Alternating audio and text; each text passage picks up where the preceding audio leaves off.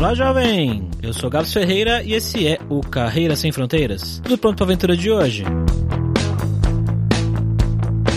Bom, imagino que você, assim como eu e assim como a grande maioria dos brasileiros e brasileiras, não tem a Sérvia como um país que tem muita vontade de conhecer ou um, um, lugar que sempre sonhou em viajar. É um lugar distante pra gente e que nós sabemos bem pouco a respeito. E das coisas que eu sei sobre a Sérvia, uma das que eu jamais imaginaria ouvir nesse episódio é que lá é um lugar muito parecido com o Brasil. Isso é o que diz o Tiago, um carioca que já vive lá na Sérvia há oito anos e diz que os sérvios são muito calorosos, amistosos e próximos no dia a dia. Realmente, isso é algo que eu não fazia a menor ideia. Eu confesso que gostei muito de conversar com o Thiago e achei bem legal tudo que ele contou pra gente. Vamos ver então o que que tem de tão legal na Sérvia.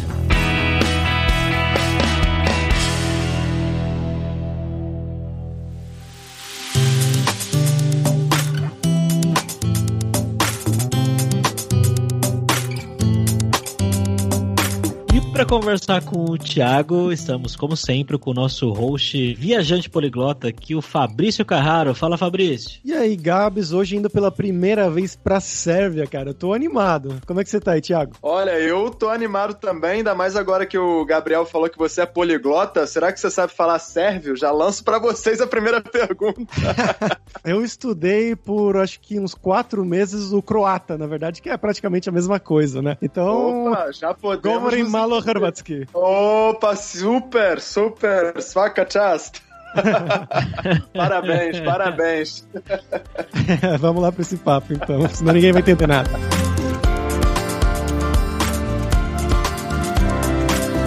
Bom, galera, como sempre, só o nosso jabazinho inicial aqui que o podcast Carreira Sem Fronteiras é oferecido pela Alura Língua, cursos online de idiomas, que eu, Fabrício Carraro, ajudei a desenvolver com métodos que eu utilizei e utilizo para aprender idiomas como francês, italiano, russo, polonês, grego, alemão e assim por diante. E lembre-se que o ouvinte do Carreira Sem Fronteiras tem 10% de desconto em todos os planos, para você estudar todos os níveis de inglês e espanhol com a gente pelo mesmo valor. Então vai lá em aluralingua.com.br barra promoção barra carreira e comece a estudar com a gente hoje mesmo.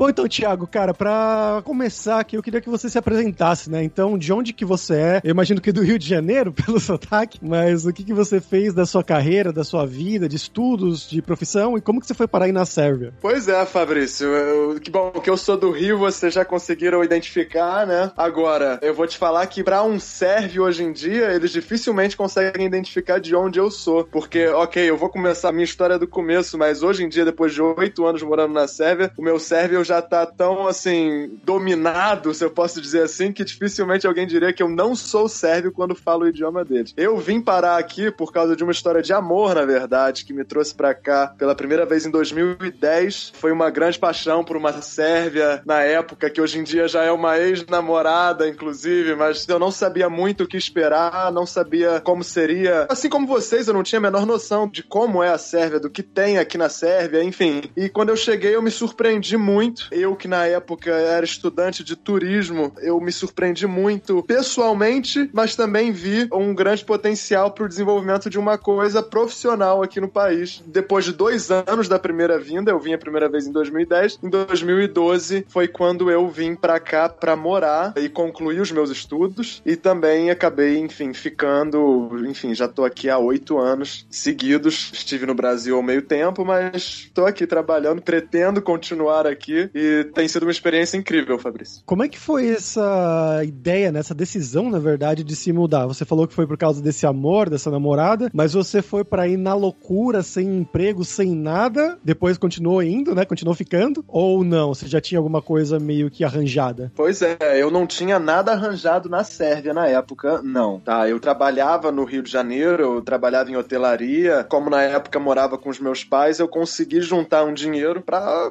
me virar aqui durante o período inicial, que eu sabia que seria complicado, até porque a Sérvia está longe de ser um país típico europeu para onde as pessoas vão para trabalhar, para ganhar dinheiro, né? Como é o caso da Alemanha, Suíça, Reino Unido. Então eu vim para um país do qual as pessoas que nascem aqui querem sair. Os próprios sérvios, eles não estão satisfeitos, eles querem buscar oportunidades melhores em outros países mais desenvolvidos. Então assim, foi uma loucura, né? Porque para mim, estava estudando turismo e trabalhando já em hotelaria, eu saí do Rio de Janeiro exatamente na época em que o Rio de Janeiro estava prestes a sediar o Rio de Janeiro e o Brasil, né? Sediar as Olimpíadas, a Copa do Mundo. Eu saí em 2012, quer dizer, Copa do Mundo da FIFA foi em 2014, as Olimpíadas em 2016. Todo mundo falou que eu tava maluco. Quando eu cheguei aqui na Sérvia, todo mundo achou que eu tava maluco.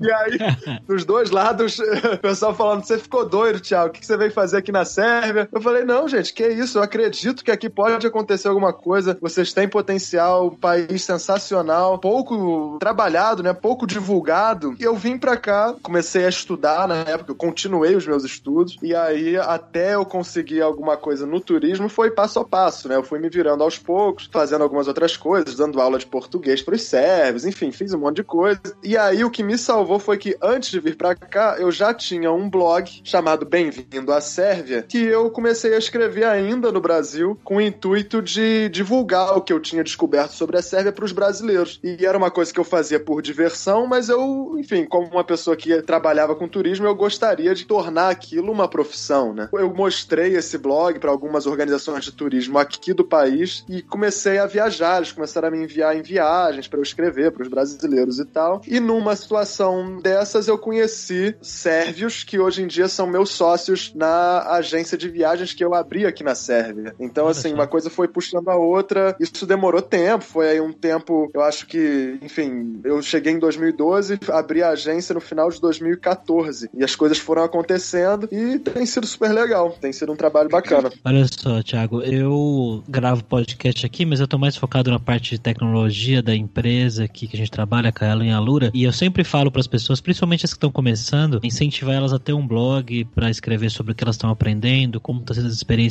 delas e como isso pode ser benéfico para a carreira, especialmente no início, quando você está buscando uma oportunidade, não tem muita experiência. E eu acho que tá aí uma prova viva, né? Mais uma de uma pessoa que conseguiu uma oportunidade através de criação de conteúdo, contando suas experiências e que pode ser um diferencial em alguns momentos. Muito legal, cara.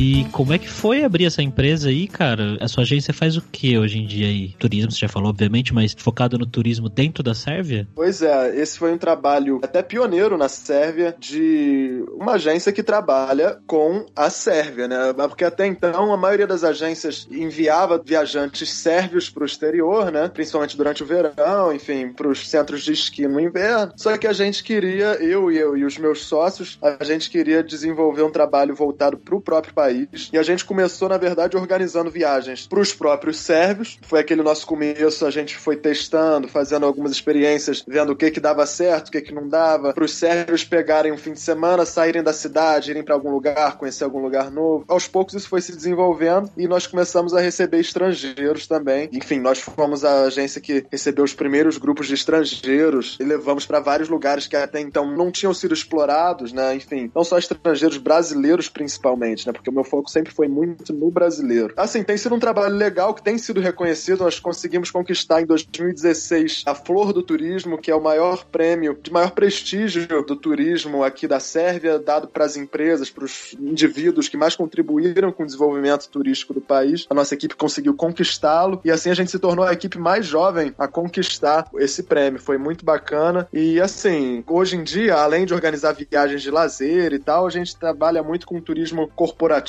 organizando viagens de incentivo para clientes de várias partes da Europa e do mundo. Então, assim, tem sido um trabalho muito, muito bacana, muito compensador, porque nosso trabalho ajuda a mudar a forma como as pessoas veem um país que até então sofria muito preconceito, um país que realmente passou por muitas dificuldades, principalmente durante a década de 90, né, com a disrupção da Iugoslávia. Então, através do turismo, a gente tem dado uma contribuição bem bacana para o desenvolvimento do país. Tem sido bem compensador É um país que teve vários nomes. Eu lembro que pelas Copas do Mundo, na Copa de 98 era a Iugoslávia ainda, depois virou Sérvia e Montenegro, se não me engano, né? E agora é só Sérvia, separado. Montenegro é uma outra coisa, um outro país. É bem interessante pois a história é. do lugar. Pois é, não, foram vários nomes mesmo, e até antes, né? Porque há muito tempo atrás aqui chegou a ser parte do Império Turco-Otomano, parte do país foi parte do Império Austro-Húngaro, aí depois da Primeira Guerra Mundial era o reino dos sérvios, croatas e eslovenos.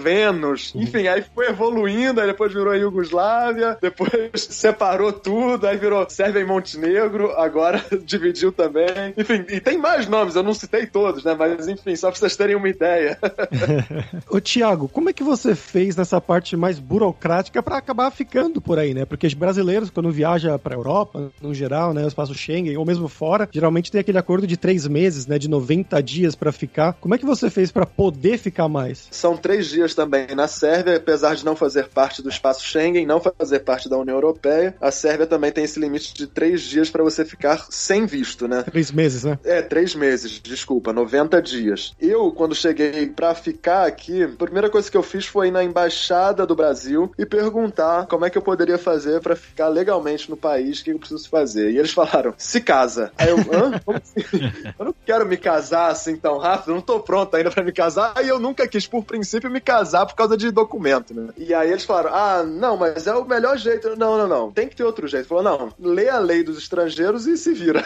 Caramba! eu peguei, aí literalmente eles imprimiram toda a lei lá, a lei sérvia dos estrangeiros, né? Sobre como ficar legalmente e tal. Tudo completinho. Eu sentei, estudei aquilo, li, ok. Eu falei, não, tudo bem. Eu posso ficar legalmente como estudante, posso ficar legalmente como empreendedor. Tinham várias maneiras. Então aí eu fui estudando aos pouquinhos, vendo o que eu precisava. Eu, inicialmente, eu estava como estudante, e aí depois, quando eu abri a empresa, eu mudei o tipo de visto. E a princípio, assim, tive alguns problemas no meio do caminho por informações mal dadas, é tanto papel para pegar, tanta gente de várias instituições diferentes dando informações, e às vezes uma informação vai errada. Eu já nesse meio tempo, teve uma vez que houve um mal entendido sobre a data em que eu deveria aplicar para renovação de um visto, e eu recebi um ultimato que eu tinha que sair do país em 10 dias. Tipo, Caraca. como assim? Tem que sair do país em 10 dias, mas e aí? Caramba, aí isso foi logo quando a primeira vez quando eu apliquei pro visto de residência temporária. Teve um mal entendido que aí eu tive que ir lá para ir pra Bósnia, para Sarajevo, fui na embaixada da Sérvia em Sarajevo, enfim. E aí lá eu expliquei a situação, eles me deram mais um visto de turista na época, que na época precisava, hoje em dia não precisa mais. Me deram um visto de turista para eu voltar para a Sérvia, aplicar de novo lá tudo direitinho, conforme tinha que ser, e aí, enfim, voltei e consegui. Quer dizer, tem várias outras questões. Quando eu mudei o visto de estudante pro visto de trabalho, né, por causa da empresa, eu tinha perguntado pro pessoal na polícia, então, o que, que eu faço primeiro? Primeiro eu aplico pro visto, depois abro a empresa, ou primeiro eu abro a empresa, depois eu aplico pro visto? E aí me falaram uma coisa, falaram, não, tudo bem, você pode abrir com visto de estudante, quando você vier aqui renovar, você pega o visto de trabalho. Eu, não, tudo bem, então. Isso aí foi, eu abri a empresa, ninguém me perguntou nada, abri tudo certinho, a empresa funcionando durante mais de meio ano. Aí quando eu fui renovar o visto, perguntaram, como é que você abriu essa empresa sem autorização de trabalho, sem visto de trabalho? Que absurdo, que não sei o que é isso. Deus. Vocês que me falaram isso, enfim. No final deu tudo certo, não, enfim, não deu nenhum grande problema, mas assim, tem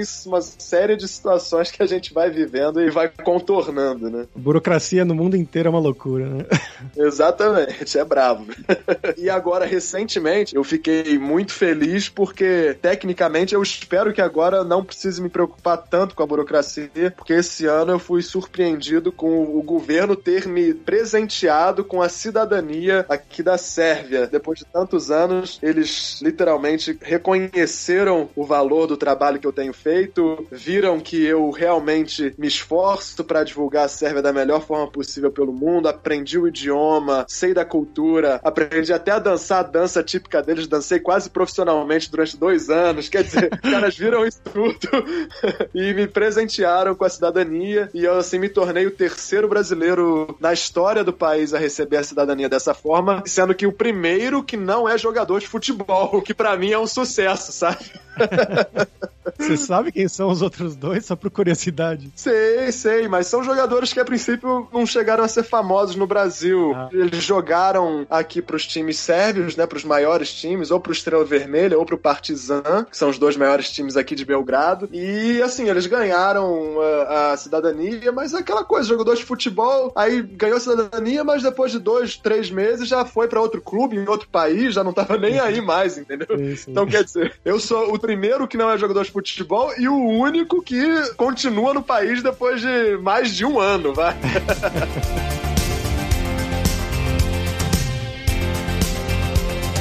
E você falando tudo isso, né, das burocracias e tudo mais, como você lidou com tudo isso? Você já falava o sérvio? E como foi esse processo de aprendizado? Que é uma língua que não é tão fácil assim para brasileiros, né? A partir do momento que eu falei que eu iria me mudar para Sérvia, para viver na Sérvia, eu falei, eu vou aprender a língua. Eu botei isso na minha cabeça e eu sabia que isso faria grande diferença. Eu já tinha vindo aqui duas vezes antes de me mudar para ver se era isso mesmo, se eu gostava mesmo, enfim. E eu percebi que, tudo bem, muitas pessoas falam inglês, mas é aquela coisa, para você ter uma vida normal mesmo, né, com oportunidades iguais aos sérvios e você poder competir com eles até em algumas situações, falei, eu vou ter que aprender o idioma, senão muitas portas vão ficar fechadas para mim, né? E foi isso que eu fiz. Eu sabia que não ia ser uma tarefa fácil. A primeira vez que eu vi o alfabeto cirílico, né, que eles usam aqui, eu falei, gente, isso aqui é igual chinês, pô, não dá pra entender nada.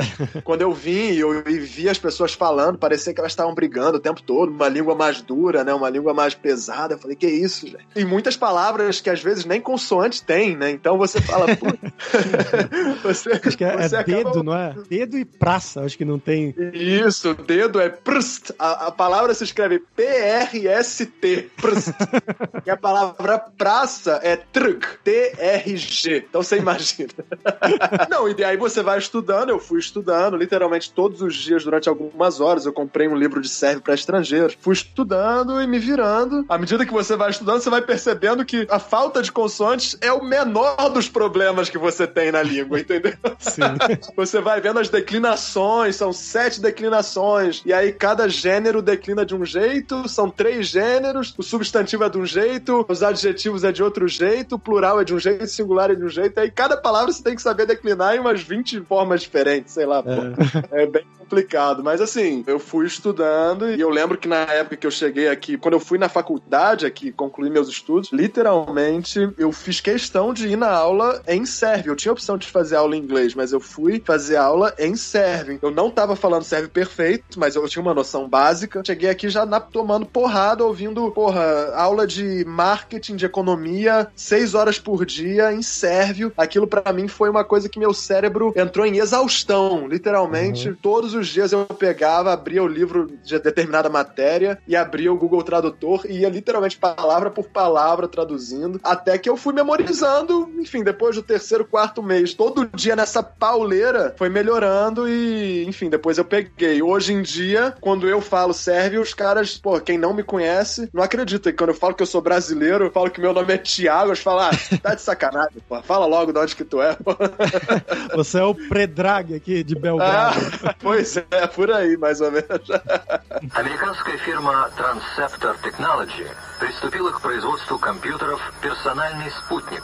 Bom, vamos agora para o nosso momento viajante poliglota com o Fabrício Carraro. E aí, Fabrício, acho que você não conhece a Sérvia. Acho. Conheço a Sérvia, mas... Você conhece? É, já passei por lá, mas por muito pouco tempo, na verdade, infelizmente. Eu fiz uma viagem uns anos atrás com a minha namorada para os Balcãs inteiros, né? Então eu peguei um ônibus de Budapeste, na Hungria, para Belgrado diretamente. Foi uma das viagens mais loucas que eu já fiz na minha vida. Porque no ônibus era basicamente sérvios e nós dois lá no fundo. Era um ônibus normal, assim, tipo, nada demais. Como esse ônibus mais barato que você vai do Rio de Janeiro para São Paulo, sabe? Algo assim. Só que o motorista, ele para, ele vem trazer cafezinho, ele vem perguntando se você quer um chocolate quente, um sneaker, sei lá, um alguma coisa assim. Tinha muita gente bêbada no ônibus também ao mesmo tempo. Uns sérvios bêbados com a garrafa aberta, assim. O pior de tudo foi na fronteira entre a Hungria e a Sérvia, porque a Hungria é um país, né, da área da União Europeia e a Sérvia já não.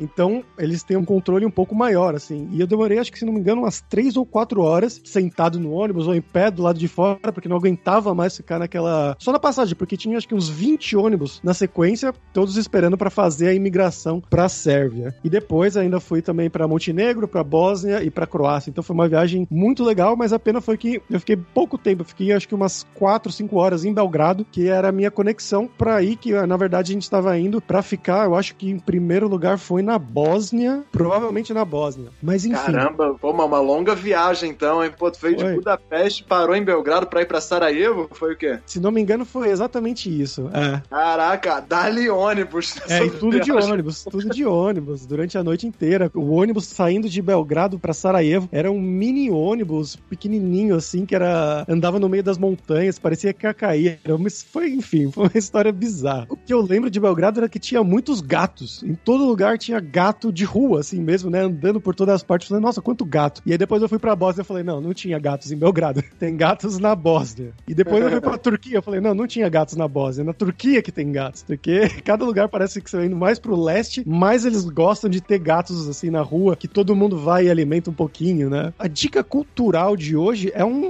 uma série, um documentário da BBC que eu assisti faz um ou dois anos, se não me engano, que se chama The Death of Yugoslavia, a morte da Iugoslávia, que eles contam tudo o que aconteceu. Então, desde a formação do país, né, todas as decisões que eles tomaram, como foi criado esse país da Iugoslávia, depois também as crises que iam acontecendo, o Tito, depois o Slobodan Milosevic e por aí vai, e como que acabou, né, como que foi a quebra do país, o colapso depois também do final da União Soviética e tudo mais, um pouquinho sobre a guerra que aconteceu lá com a Bósnia e tudo mais, e a Croácia. Então é um documentário muito interessante se você quer saber um pouco mais sobre a história aí desse lado do mundo, né, dos Balcãs, que é um dos lugares mais interessantes para você estudar na Europa, exatamente por essa cultura que o Tiago falou. Aí o Império Otomano veio, então tem muita influência, tem muitos muçulmanos nessa região também, mas também tem os ortodoxos, tem um pouco de católico também, que é ali mais a parte da Croácia. Então é uma coisa muito interessante que eu recomendo bastante pra vocês assistirem, quem gosta de história. Claro, tem no YouTube, se não me engano, em seis partes do documentário The Death of Yugoslavia. E você, Tiago, tem alguma dica cultural pra gente e também o que, que você gosta de fazer por aí? Pois é, pra quem gosta de história, né, todos os Balcãs eu acho que são um prato cheio, né, de história, de cultura. Eu acho que numa região, ela é uma região geograficamente compacta, né, talvez pequena, mas tem uma diferença, uma diversidade cultural muito grande entre os povos. E isso é uma coisa, tudo bem que na Europa você tem muitas culturas juntas, né, mas eu acho que essa relação de amor e ódio em que vivem os povos aqui dos Balcãs é bem peculiar, assim, é uma coisa bem fascinante pra quem se interessa pelo assunto, viu? Foi uma coisa que me fascinou e assim, são questões que até hoje em dia, né, muitas delas estão vivas ainda, como é a questão do Kosovo, no sul da Sérvia, que graças a Deus não tem nenhum conflito hoje em dia armado, né, mas assim, você tem aquela tensão diplomática, enfim, graças a Deus tá tudo bem, não tá tendo guerra, tá tudo sob controle nos Balcãs em geral. Eu que vivo do turismo, quero que continue assim durante muito tempo. Mas assim, todo mundo que vem gosta bastante. Eu, legal que você recomendou o documentário. Tem muitos outros, né? Tem muita coisa legal. A minha dica cultural, eu acho que pra quem gosta de ler, eu acho que fica a dica de um livro do Ivo Andrić, que foi um, um escritor sérvio, nascido no território da atual Bósnia, e ele contando a história da cidade de Visegrad. O nome do livro é Ponte sobre o Drina, que é o rio que passa, corta ali a Bósnia, chega na Sérvia. Essa ponte sobre o Drina é na cidade de Visegrad, onde ele conta a relação do povo iugoslavo, né, sérvios, bósnios, enfim, com os turco-otomanos que viveram na época lá, que dominavam a região. Então é um livro que, graças a ele, o escritor Ivo Andrić ganhou o Prêmio Nobel de Literatura em 1961, pela forma rica que ele descreve as situações, as vivências. Então, assim, vale muito a pena. Fica a dica. Bem legal. Eu vou contar uma curiosidade também, já que você mencionou aí sobre o Kosovo também. Não sei se você sabe dessa, Gabs, mas sabe o, o cantor daquela música You're Beautiful, o James Sei. Blunt?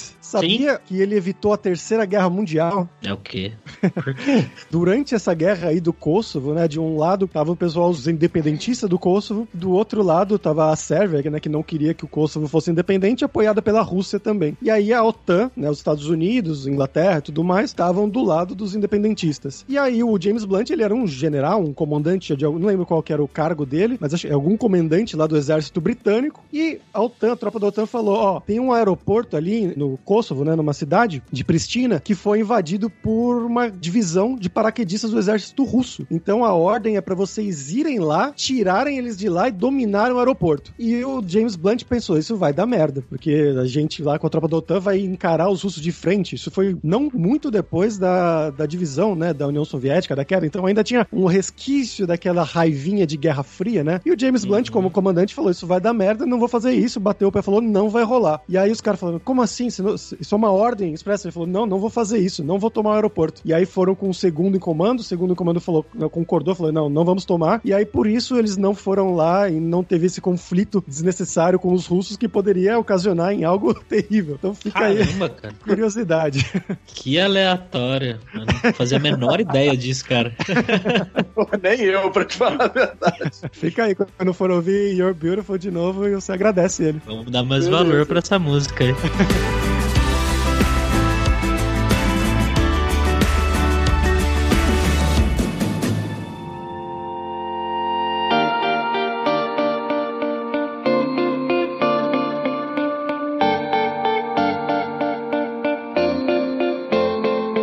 Ô, Thiago, qual foi o maior choque cultural que você teve quando você chegou aí? Você já conhecia a Sérvia antes da primeira vez que você foi morar já? Não, já. Antes de vir morar aqui, eu tinha vindo duas vezes. Eu passei duas vezes ficando um mês cada, foram dois meses no total. Ah, então, tá. assim, mas uma coisa que é legal da Sérvia é que eu acho que os brasileiros que vêm pra cá em geral não sentem um choque cultural muito grande. Eu acho que o povo dos Balcãs em geral, eles são realmente calorosos, sabe? E é diferente do norte da Europa, dos países um pouco mais frios. Aqui você ainda sente uma boa quantidade de calor humano e sem hesitar, muita gente vai te chamar, ah, vem, vamos lá em casa, vem lá em casa, não sei o que, aí você vai, aí você conhece as famílias, você conhece os amigos, o pessoal é bem amigável, bem aberto, bem tranquilo, sabe? Eu me senti em casa desde o começo, absoluto, e conversando com outros brasileiros que moram aqui, eu também sinto que todo mundo teve essa experiência de se sentir em casa. Então, os sérvios são os brasileiros da Europa, mas eu falo isso, mas eu sei que eu falo sérvios, mas a mesma coisa vale também pros croatas, vale pros bógios, pros montenegrinos, porque é tudo, eu ainda acho que é tudo farinha do mesmo saco, tá? Sérvio, croata,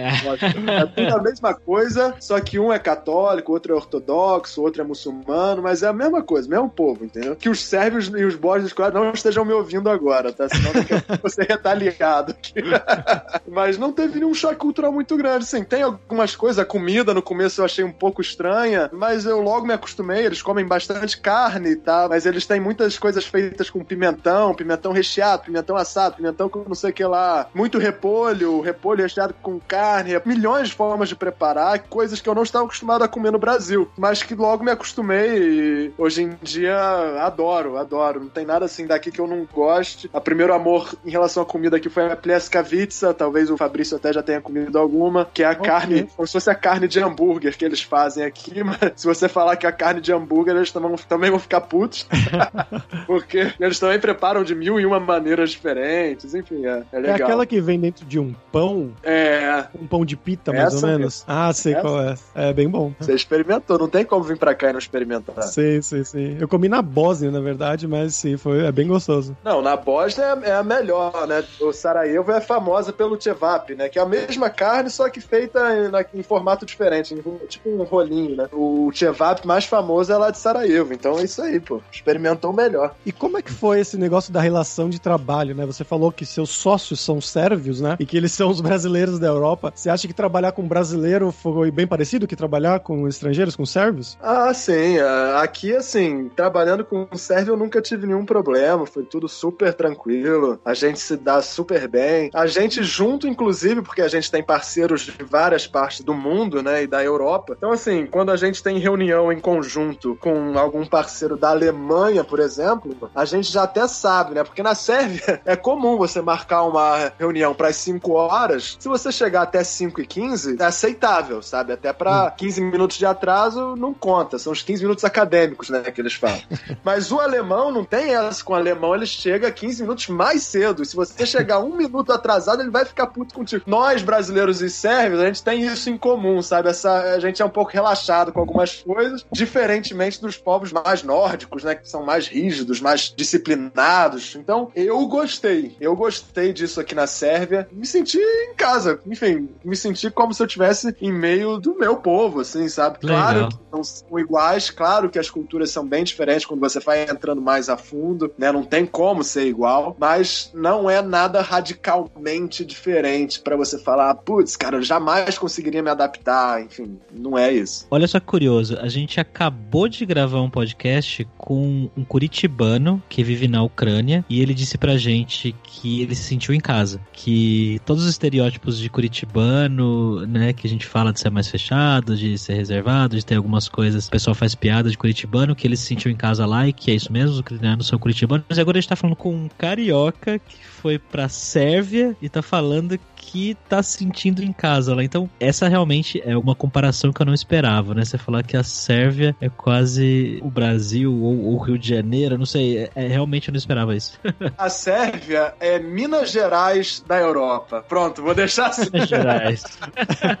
Só falta o mar pra ser perfeita, vai. Mas a comida é excelente, o povo é hospitaleiro, é bonito. Eu, na verdade, sou nascido e criado no Rio, mas a minha mãe e toda a família do lado da minha mãe é mineira, né? Eu tenho experiência pra falar. Pro meu lado carioca, eu sinto muito falta do mar, da praia, né? Dessa coisa, né? De você aos domingos ir correr na praia, ficar lá. Mas por outro lado, tem tantas coisas bonitas aqui, tantas montanhas, rios, lagos, que você acaba se adaptando e não sente tanta falta assim. Contanto que eu consiga de vez em quando dar um pulinho lá no meu Rio de Janeiro, porque eu sou carioca de coração também. Eu sinto falta e tem que recarregar as baterias. E já puxando nesse lado aí mesmo que você falou, da hospitalidade e de como eles são, que não é muito diferente como você achou, como é que é o chaveco aí na, na Sérvia, né? Porque você falou que você teve uma namorada e depois falou que era ex-namorada, então pelo jeito já deve ter tido mais casos aí, não sei. Então como é que funciona essa diferença cultural ou proximidade cultural? Não sei, como é que é, é o chaveco aí? Por esse lado, o brasileiro dá de 7 a 1 em cima dos sérvios, viu? Porque os sérvios são bem fracos em relação a isso, pra eu falar a verdade pra vocês. Ó, vou te falar, o povo aqui, não vou querer ser parcial, né? Mas assim, o povo em geral é um povo muito bonito, assim, é, é, muito bonito. As mulheres são lindíssimas e dizem as mulheres que os caras também são bem atraentes, vai. Então, o povo é muito bonito. Mas eles saem. Pô, Belgrado é, uma, é a cidade mais badalada dos Balcãs. É a cidade famosa por ter a melhor vida noturna. É a maior cidade, tem mais gente. Então é normal que seja assim. Tem boates muito boas, tem lugares muito bons. O pessoal sai. Raramente você vai encontrar um lugar que as pessoas vão estar tá socializando umas com as outras, assim, sabe? Pessoas desconhecidas falando com outras pessoas desconhecidas. Tipo assim, pessoa sai com seu grupinho de amigos e fica lá com seu grupinho de amigos. E o flerte é aquilo. Às vezes a garota tá dando mole pra um cara, tá olhando, o cara olha para ela uma vez, duas vezes. Pô, se fosse no Brasil, a segunda olhada já era, irmão. Porra, aqui na Sérvia, na Sérvia não. A garota fica dando em cima do cara, porra, a noite inteira, e o cara vai, talvez, daqui a duas ou três noites ir lá puxar assunto com ela, entendeu? então, assim, isso é diferente, isso realmente é diferente. Então, os sérvios são relaxados. Eu não sei como é que é na Alemanha, como é que é na Finlândia, sei lá. Mas em relação a isso, eles dão um pouco de mole aí, deixam a desejar nesse quesito. Bom, Thiago, vamos falar sobre dinheiro agora, cara. Eu queria que você contasse pra gente como que é a relação do custo de vida com o que você consegue ganhar aí hoje versus o que era aqui no Brasil. Como que é a qualidade de vida aí? Falar sobre isso é um pouco difícil da minha posição porque eu vim pra cá muito jovem. Eu tenho hoje em dia 28 anos, então eu me mudei pra cá com 20 anos, sabe? Caramba. Então hoje eu ganho mais do que eu ganhava no Brasil, mas é óbvio, porque o que eu trabalhava há oito anos atrás, eu era um trabalho básico, num sim, hotel, na recepção, sim enfim. Então não quero comparar dessa forma, mas assim, eu tenho experiência suficiente para dizer que o salário médio na Sérvia é de cerca de 500 euros, tá? Cerca de 500 euros é o que você ganha para ter uma vida, dá para você viver sem nenhum luxo, mas você vive, você paga o seu aluguel, paga suas contas, você sai de vez em quando, o que é também o salário médio do Brasil. Mas eu acho que esse dinheiro rende muito mais na Sérvia do que rende no Brasil. Pelo menos falando no Rio de Janeiro, a situação é: se você quiser alugar um apartamento numa área que não seja perigosa, que não seja duvidosa de algum modo, que não seja longe pra caramba, você vai gastar facilmente 3 mil reais num aluguel, num apartamento que não é nada demais, às vezes. Eu aqui em Belgrado, hoje em dia, eu gasto com aluguel num apartamento que é ok, um tamanho legal, uma área ok, eu gasto, sei lá, 500 reais. Então, assim, eu acho que o Brasil, uma das grandes desvantagens do Brasil é essa coisa, sabe? De você. Eu acho que você precisa ter muito dinheiro no Brasil para ter uma vida, né? Porque o ensino público é uma merda, os hospitais públicos são uma merda. Desculpa, eu não quero que ninguém me entenda mal, porque eu gosto muito do Brasil. Porra, eu sou brasileiro com maior orgulho e eu não gosto de estar tá falando assim. E eu não tô falando que a Sérvia é muito melhor do que o Brasil, porque não é também. A Sérvia tá longe de ser o país ideal. Mas assim, o ensino público é aceitável, é bom o suficiente a ponto das pessoas que têm dinheiro mandam as crianças para estudar no ensino público, na escola pública. Tudo bem, se você tem um pouco de dinheiro, se tem condições, você pode até ir no hospital particular, mas você não é nada fora do comum uma pessoa que tem condições usar o hospital público aqui na Sérvia, entendeu? Uhum. Que é uma coisa que no Brasil já não acontece tanto. Pelo menos ao meu ver, pode ser que eu esteja errado também. Eu acho que essas coisas tornam a vida aqui muito mais barata. Você vive uma vida tranquila com menos, talvez até uma vida mais prazerosa, mais com mais luxos do que você viveria no Brasil com muito menos dinheiro, entendeu? Ok,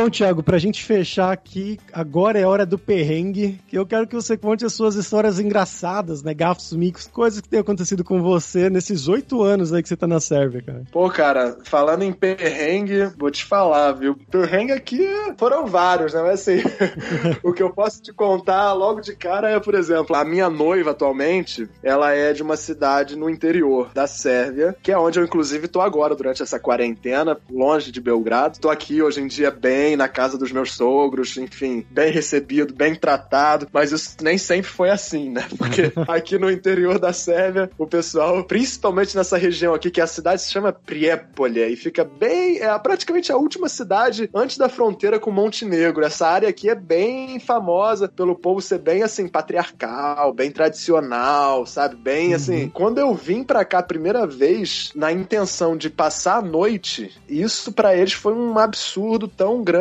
que o sogro não queria deixar de jeito nenhum. Não, Tiago, sem chance, não, que vocês não são casados. Não, não, não, vocês são casados, que não sei o que. A gente já morava junto em Belgrado. Caramba. A gente já morava junto em Belgrado, já tava tudo normal, só que não. Aí a gente, no final das contas, a gente fez um acordo. Ele falou: ok, Tiago, depois de muita negociação, falou: Tiago, você pode passar a noite aqui, mas tem uma condição: que você, às 6 horas da manhã, ligue seu carro e meta o pé daqui antes que os vizinhos acordem e vejam que tem um carro de um outro cara parado aqui na frente da nossa casa. Nossa. então eu tive que dormir e sair cedinho na manhã seguinte. Aí, porra, tive que acordar 5 da manhã para me preparar e 6 horas, ó, fui embora, maluco. que doideira.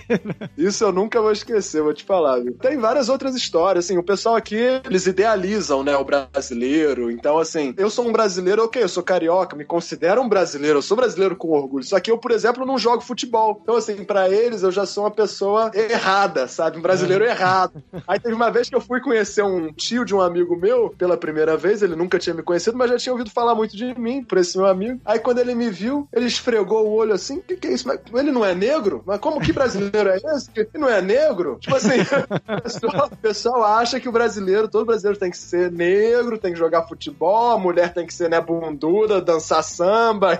Tem esses estereótipos, né? Tem muita coisa aí que a gente ouve que, que é, é engraçado. É, morando fora, já passei. Eu, pessoalmente, não tanto, mas amigos meus passaram assim que a meni, olha, uma amiga minha, ela era descendente de alemão, brasileira, tudo mais, tudo normal, brasileira. E aí o pessoal na Alemanha olhava para ela e falava: Não, mas você não é brasileira? Você é branca e loira? É. Como assim? Pois é.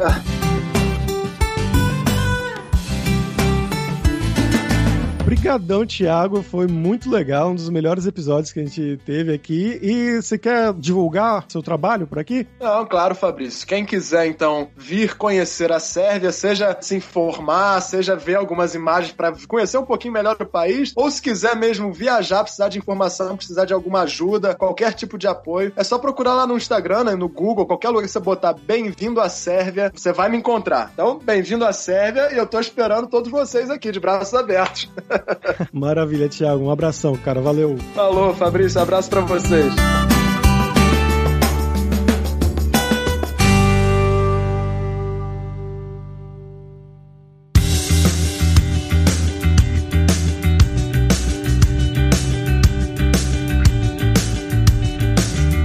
Pessoal, por hoje é isso. Fala pela sua audiência e se você gosta do Carreira Sem Fronteiras, recomende para cinco amigos, para nossa comunidade crescer sempre cada vez mais. E entre no nosso grupo do Facebook, o Carreira Sem Fronteiras, para você ter mais dicas sobre empregos, mercado de trabalho no exterior, tecnologia e também sobre a língua inglesa ou sérvio. E não deixe de conhecer a Lura Língua para você reforçar o seu inglês e o seu espanhol e dar aquela força, tanto no seu currículo quanto na sua vida profissional. E só lembrando que o ouvinte do Carreira Sem Fronteiras tem 10% de desconto em todos os planos. Então vai lá em aluralingua.com.br barra promoção, barra carreira e comece a estudar com a gente hoje mesmo. Além também, é claro, da alura.com.br que tem mais de mil cursos de tecnologia nas áreas de programação, marketing, design, business, soft skills, curso de como você criar o seu currículo em inglês e em espanhol para mandar pro exterior. Então com certeza vai ter o curso para você. Então pessoal, até a próxima quarta-feira com uma nova aventura em um novo país. Tchau, tchau.